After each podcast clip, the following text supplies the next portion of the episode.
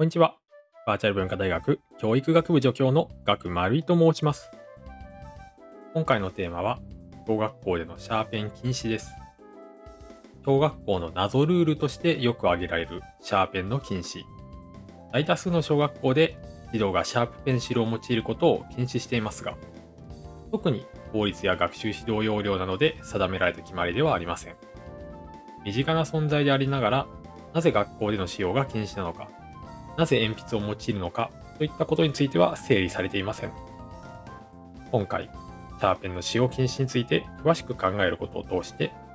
学校教育での決まりというものを考えるきっかけになればと思います。シャーペンの使用禁止は、それぞれの教員、あるいは学校の判断で行われており、特に国レベルでの決まりはありません。実際、すべての小学校がシャーペンを禁止しているわけではありません。2017年に全国の小学校学級担任1885名が回答した調査では、96.7%の教員がシャープペンシルの使用を禁止していると回答しました。また、文具メーカーゼブラが2015年に行った小学生の保護者300名対象の調査では、子供が学校でシャープペンシルを使っていると回答した割合は8.6%でした。なお、こちらの調査では学校が許可しているか無断で使用しているかは不明です。いずれにしても9割以上の小学生が学校でのシャープペンシルの使用が禁止されているようです。また、シャーペンの取り扱いの決め方は学校全体で決めるか、各学級で先生が決めるかが主で、学年全体で決める場合もあるようです。では、どのような理由でシャーペンを使ってはいけないのでしょうか統一した見解はなく、様々な理由が挙げられています。2005年に書者の研究会に所属する教員を対象に行った調査によると、芯が折れやすいが最も多い回答で、他の理由としては、字が薄い、字が小さいといった文字の書きやすさや読みやすさに関する点、指導法がわからない、教科書に記載されていないなど使い方を指導できないという点、手遊びになるなどの点が挙げられています。他の文献でも適切な筆圧がかけられないことや混乱されることなど様々な説明がなされています。主な指摘を4点にまとめます。1つ目はおもちゃになるという指摘です。シャーペンに限らず学習に集中できなくなるという理由でロケット鉛筆など玩具的な文房具の持ち込みが禁止されることはよくあります。ただし通常の鉛筆や消しゴムであっても子供は消しゴム飛ばしなど玩具的な使用法を次々と見出していくものです。小学校の先生はこうした遊びをどこまで禁止するか、黙認するかという判断が求められます。2つ目は壊れやすいという指摘です。鉛筆と異なり、シャーペンはいくつかの部品に分解可能です。戦術したおもちゃになることで故意に分解してしまうこともありますし、正常に使用していても壊れて使用不能になる可能性は鉛筆よりは高いと言えます。3つ目は、書きづらい、芯が折れやすいという機能面の指摘です。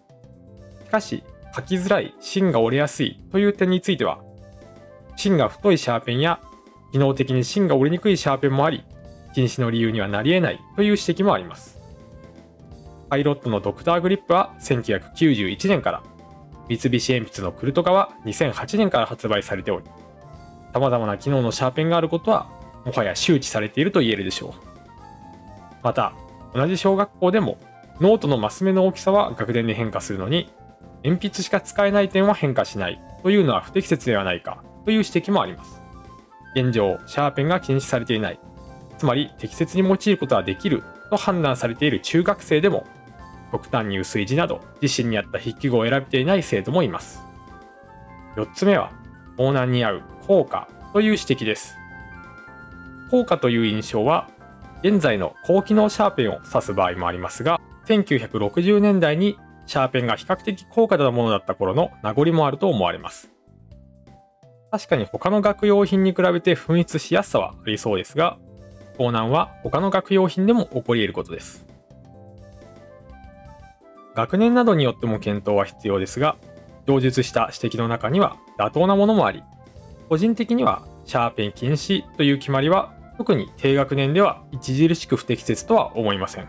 しかし、多くの先生が禁止の理由を子供に説明してこなかった結果としてシャーペン禁止は2020年の国会においてブラック校則の一例に挙げられるほど定番な理不尽ルールになってしまいました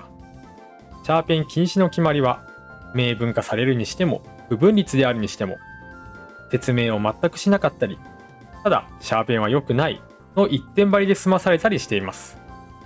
これでは削りの手間が省けるなど筆記具として大きな利点を持つシャーペンを使えないことに納得がいかないのも当然です。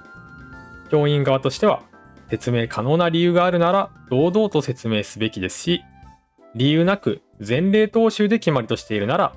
撤廃も含めてよく考えなければいけません。また今なおそれぞれの解釈で禁止とされ続けてこうした現状となっているのでシャーペンを学校教育にどう位置づけるかある程度指針が必要かもしれません。シャーペンに限らず具体的にどんな筆記具を使いなさい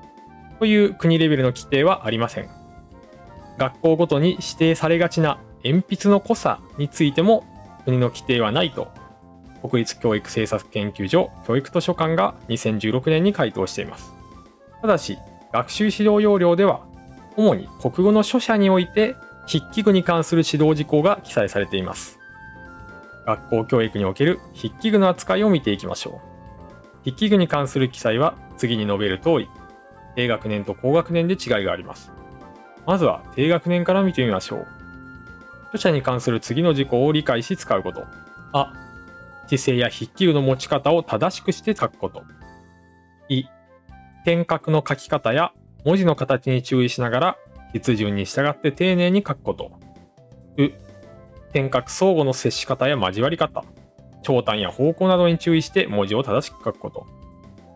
最初のあに記されているように、低学年においては正しく持つことが大切にされています。次に高学年を見てみましょう。著者に関する次の事項を理解し使うこと。あ、用紙全体との関係に注意して文字の大きさや配列などを決めるとともに書く速さを意識して書くこと。い、毛筆を使用して先の動きと点画のつながりを意識して書くこと。う、目的に応じて使用する筆記具を選び、その特徴を生かして書くこと。以上、うにおいて目的に応じて使用する筆記具を選ぶということが出てきました。学習指導要領解説では、より詳しくこのことについて記載されています。筆記具を選びの筆記具は鉛筆、ベルトペン、毛筆、ボールペン、筆ペンなどから選択することが考えられる。